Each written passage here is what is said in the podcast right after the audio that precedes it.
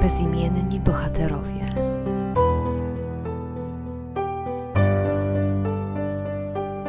Witam wszystkich bardzo serdecznie. Dzisiejszą bohaterką serii Bezimienni Bohaterowie, czyli serii odcinków poświęconych nieznanym, choć zasłużonym Polakom, będzie Joanna Żubrowa, czyli pierwsza kobieta odznaczona orderem Virtuti Militari. Joanna urodziła się 24 maja 1772 lub 1782 roku w Berdyczowie z ojca Jakuba Pasławskiego, który walczył o Polskę podczas Konfederacji Barskiej, a zmarł po upadku insurekcji kościuszkowskiej w 1794. Joanna uwielbiała słuchać opowieści ojca o zmaganiach z Rosjanami. Od dzieciństwa wyróżniała się postawną sylwetką i siłą, a także inaczej niż reszta dziewcząt, zainteresowaniem sprawami wojskowymi. W 1797 roku, mając 15 lat, poślubiła młodego, przystojnego eksporucznika wojsk polskich regimentu Gwardii Koronnej, Konnej, Jana Domusławskiego – który dopiero co wrócił z rosyjskiej niewoli po powstaniu kościuszkowskim. Potrafił jako wojskowy tyle mnie ułudzić, iż ja, na ten czas mając trzynaście lat, zaczęłam już go kochać. Tak zapisała w swoim pamiętniku Joanna. Poślubiła go oczywiście wbrew woli matki, mając trzynaście lat. Zamieszkali w Żytomierzu. Urodziła mu czworo dzieci, ale niestety żadne nie przeżyło. W 1805 roku, mając zaledwie 22 lata, została wdową. W 1806, czyli rok później, wyszła ponownie za mąż, tym razem za Macieja Żubra, który pracował w kancelarii prawnej jako tłumacz języka rosyjskiego. Małżonkowie podobno żyli szczęśliwie, korzystali z majątku, który odziedziczyła Joanna. Żyliśmy spokojnie do czasu, nim odgłos ze stron południowych doszedł do kraju naszego mieszkania, iż Polska z popiołów powstaje i woła o pomoc, zapisała we swoich wspomnieniach. W 1807 roku na Wołyń dotarła odezwa generała Jana Henryka Dąbrowskiego, tak, tego od Mazurka, i Józefa Wybickiego, wzywająca Polaków do walki przeciw zaborcom. Państwo Żubrowie sprzedali cały swój majątek i wyruszyli do Warszawy, by zaciągnąć się do powstającego wojska polskiego. Granicę rosyjsko-austriacką przekroczyli w tłumie pielgrzymów zmierzających do sanktuarium Matki Bożej w Podkamieniu. Niestety, już na terenie Galicji zostali aresztowani za brak paszportów. Przetransportowano ich do Lwowa. I tam, podczas noclegu w zajeździe, okradziono ich z wszystkich pieniędzy i większości ubrań. W dodatku groziła im deportacja do Rosji i kara za nielegalne przekroczenie granicy, a nawet też i zdradę, gdyby wyszedł na jaw ich cel podróży. By tego uniknąć, Maciej zaciągnął się do austriackiej armii, skąd żołnierzy nie deportowano, i stamtąd za pieniądze uzyskane ze sprzedaży resztek dobytku wykupiła go Joanna. Za ostatnie dziesięć złotych reńskich, jakie im zostały, wynajęli furmankę i udali się do Puław, do rezydencji księcia Adama Kazimierza Czartoryskiego, znanego z patriotycznej postawy. Arystokrata przyjął żubrów, wysłuchał ich opowieści, a następnie obdarował dwudziestoma dukatami na dalszą podróż. W drodze Maciej zapadł na ciężką grypę i przez kilka tygodni leżał w wynajętej karczmianej izbie walcząc o życie. Do zdrowia wrócił dopiero jesienią. I wtedy małżonkowie udali się do Ulatowa nad Sanem, gdzie wsiedli na barkę płynącą do Warszawy. Niestety dotarli tylko do Magnuszewa, bo dalej rzeka była zamarznięta. Pieszo doszli więc do Warki, gdzie wynajęty przewodnik przewiózł ich łodzią przez niezamarzniętą pilicę. I tak po tylu przygodach wreszcie znaleźli się w księstwie warszawskim. Maciej wstąpił do drugiego pułku piechoty armii przyszłego księstwa warszawskiego jako kapral w siódmej kompanii. Joannę, co mnie nie dziwi, przyjąć nie chciano. Dlatego obcięła swoje włosy, założyła mundur i zaczęła udawać mężczyznę, młodszego brata swojego męża. Trafiła do tej samej kompanii co i on, siódmej. Pisano o niej wtedy, że jej rysy grube i obejście żołnierskie pokrywały w zupełności jej płeć niewieścią. Wkrótce w wojsku zasłynęła jako niesamowity i znakomity krawiec. Tak świetnie szyła mundury, że wszyscy oficerowie chcieli je u rekruta żubra zamawiać. Brałam od munduru po półtora złotego, wspominała. Dowódca kompanii, kapitan Słupecki, dał jej do pomocy kilku obytych z igłą i nożyczkami żołnierzy i warsztat przerabiający mundury armii księstwa warszawskiego ruszył z kopyta. Dzięki temu powoli Joanna stała się najbogatszym żołnierzem w kompanii. Niestety, jak to bywa, jej tajemnica niedługo potem wyszła na jaw.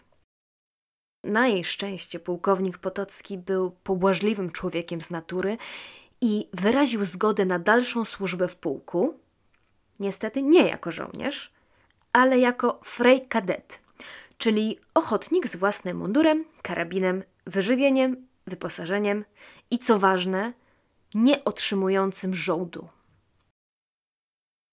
Joanna zgodziła się na ten warunek głównie dlatego, że z krawiectwa uzbierała całkiem sporą sumę, którą mogła przeznaczyć właśnie na zakup ekwipunku.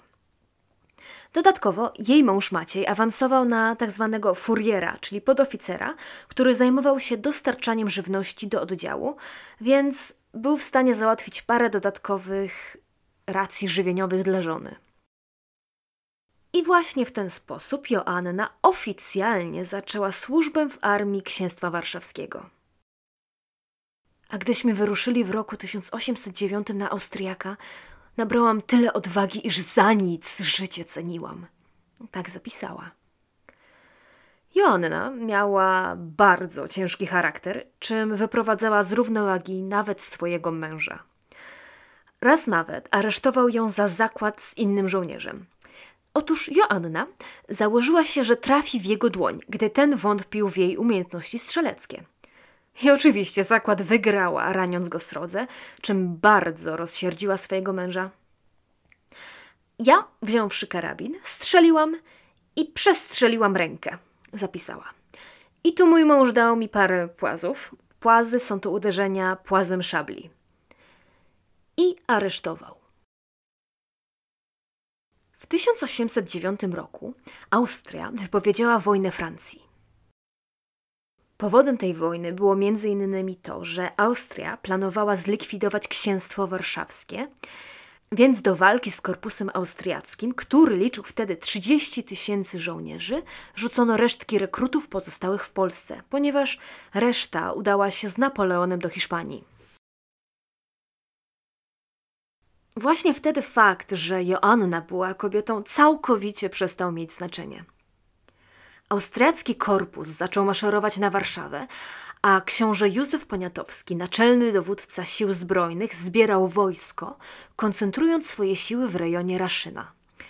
Pierwsza bitwa Joanny miała miejsce 19 kwietnia 1809 roku. Pierwsze moje pole było pod Raszynem, gdziem usłyszała kule armatnie gwiżdżące i huk armat. Tak wspominała.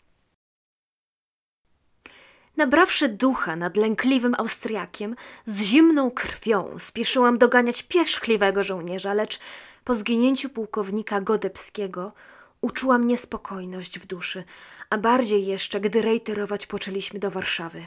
Tak zapamiętała. Poniatowski, widząc bezcelowość walki, zawarł rozem z korpusem austriackim. Oddali im stolicę, ale w międzyczasie polskie siły rozpoczynały od tyłu ofensywę w Galicji.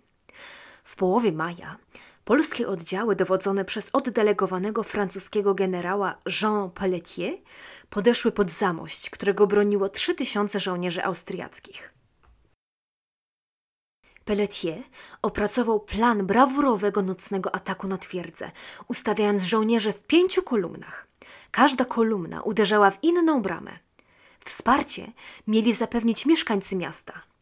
Batalion Joanny Żubrowej miał przypuścić szturm na bramę lwowską.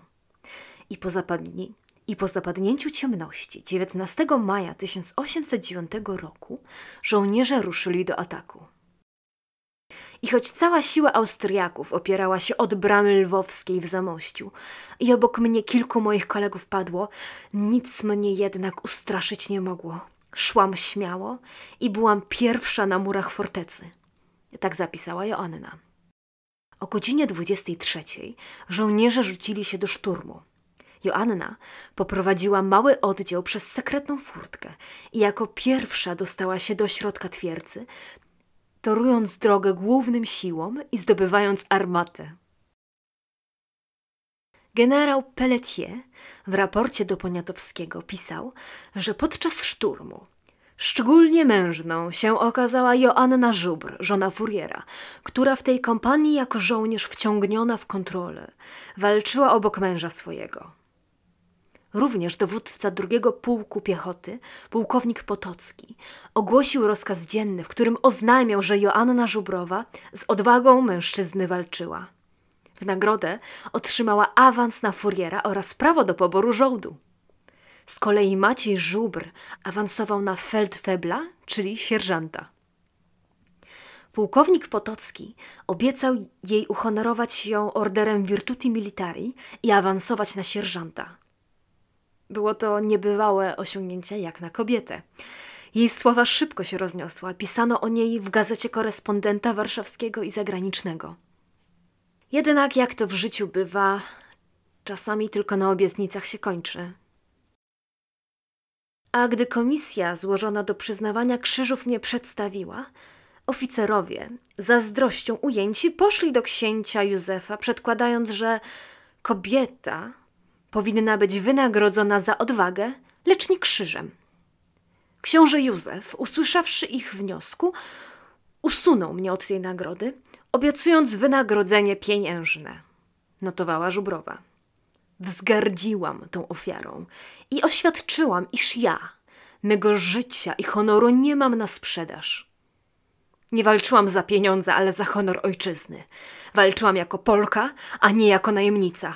Chociaż nie dacie krzyża, służyć będę i krzyż mieć będę. Po tym cofnięto je awans. Upokorzeni małżonkowie poprosili o przeniesienie do nowo utworzonego pułku 17 Piechoty w dywizji Jana Henryka Dąbrowskiego. Maciej awansował tam na podporucznika.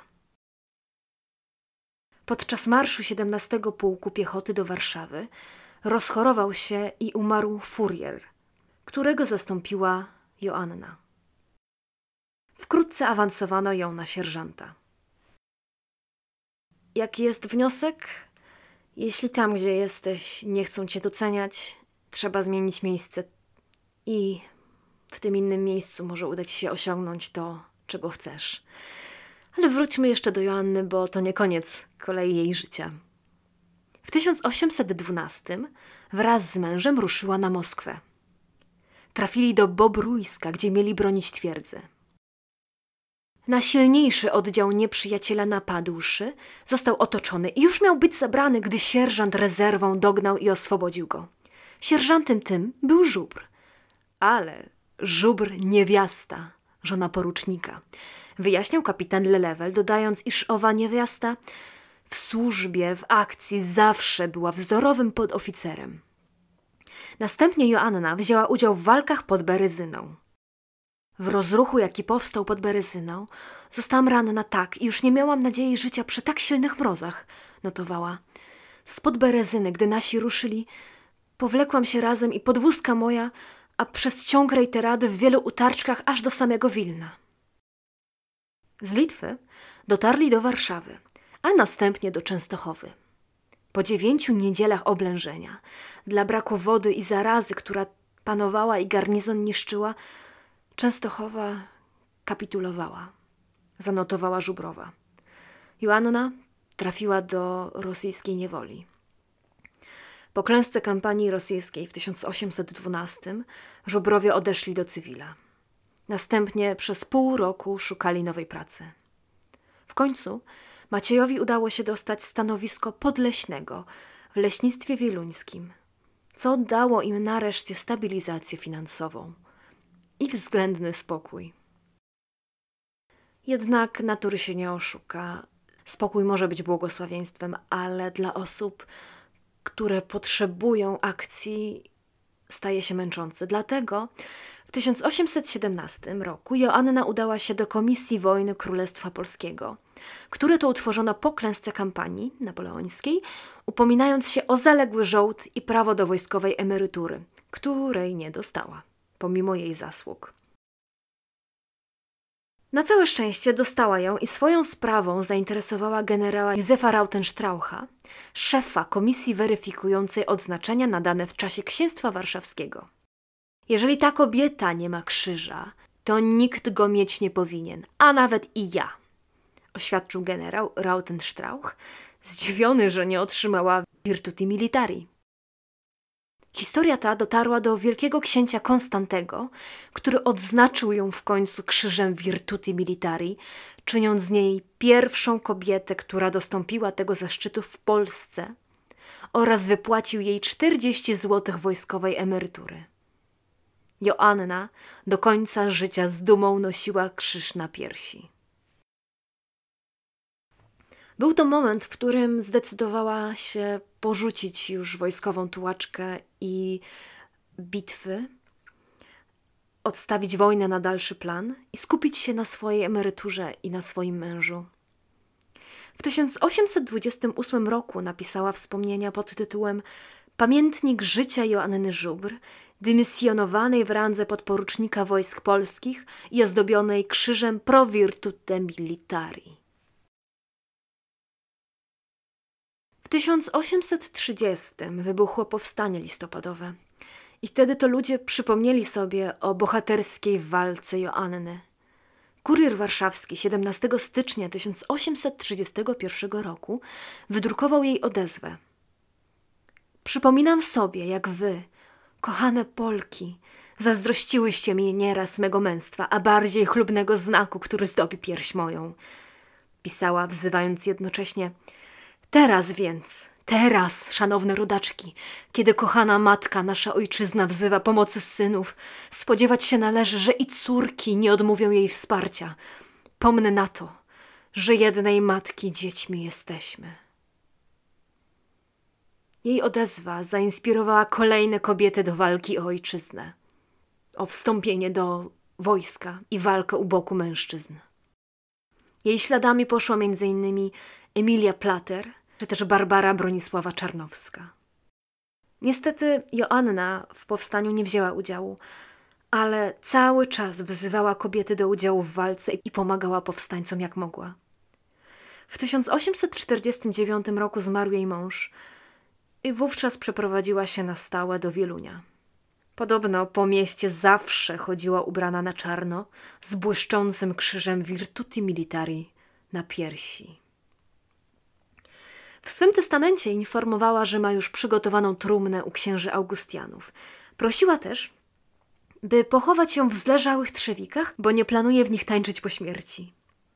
Zmarła 9 lipca 1852 roku podczas epidemii cholery i została pochowana na wieluńskim cmentarzu. Jej krzyż po śmierci trafił do tamtejszej kolegiaty, jednak zaginął podczas II wojny światowej. Joanna Żubrowa pokazuje, tak jak inne zresztą kobiety,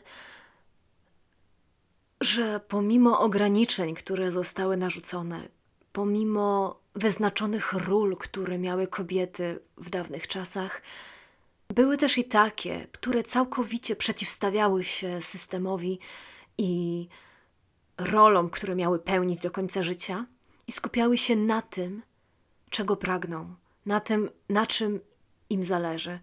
przypadku Joanny myślę, że miała ona szczęście, a w tym też pomógł jej ciężki charakter, ponieważ wiedziała dokładnie, czego chce, wiedziała, do czego dąży i miała męża, który wspierał ją w tym, ba nawet pewnie zachęcał, bo który mąż zgodziłby się, żeby żona ścięła włosy, włosy, które są atrybutem kobiety, i wstąpiła do wojska jako brat, która walczyła o Polskę i o swoje miejsce w wojsku, która wywalczyła w końcu swój order dzięki właśnie swojemu uporowi oraz, oraz osiągnięciom, tak? Była odważnym człowiekiem i bardzo się cieszę, że mogłam przybliżyć jej osobę w dzisiejszym odcinku. Mam nadzieję, że zainspiruje to innych do walki o swoje i o realizację swoich marzeń. Pamiętajcie, że życie mamy jedno i że warto w tym życiu robić to, co sprawia nam przyjemność, w czym jesteśmy dobrzy i czego pragniemy. Bo, cytując za Oscarem Wilde, jeśli nie. Bo na tym właśnie polega życie i radość z życia. Wykonywanie pracy, która jest nam miła i przyjemna. Więc, drogie panie, życzę Wam dużo odwagi. I dziękuję za słuchanie dzisiejszego podcastu. Do usłyszenia.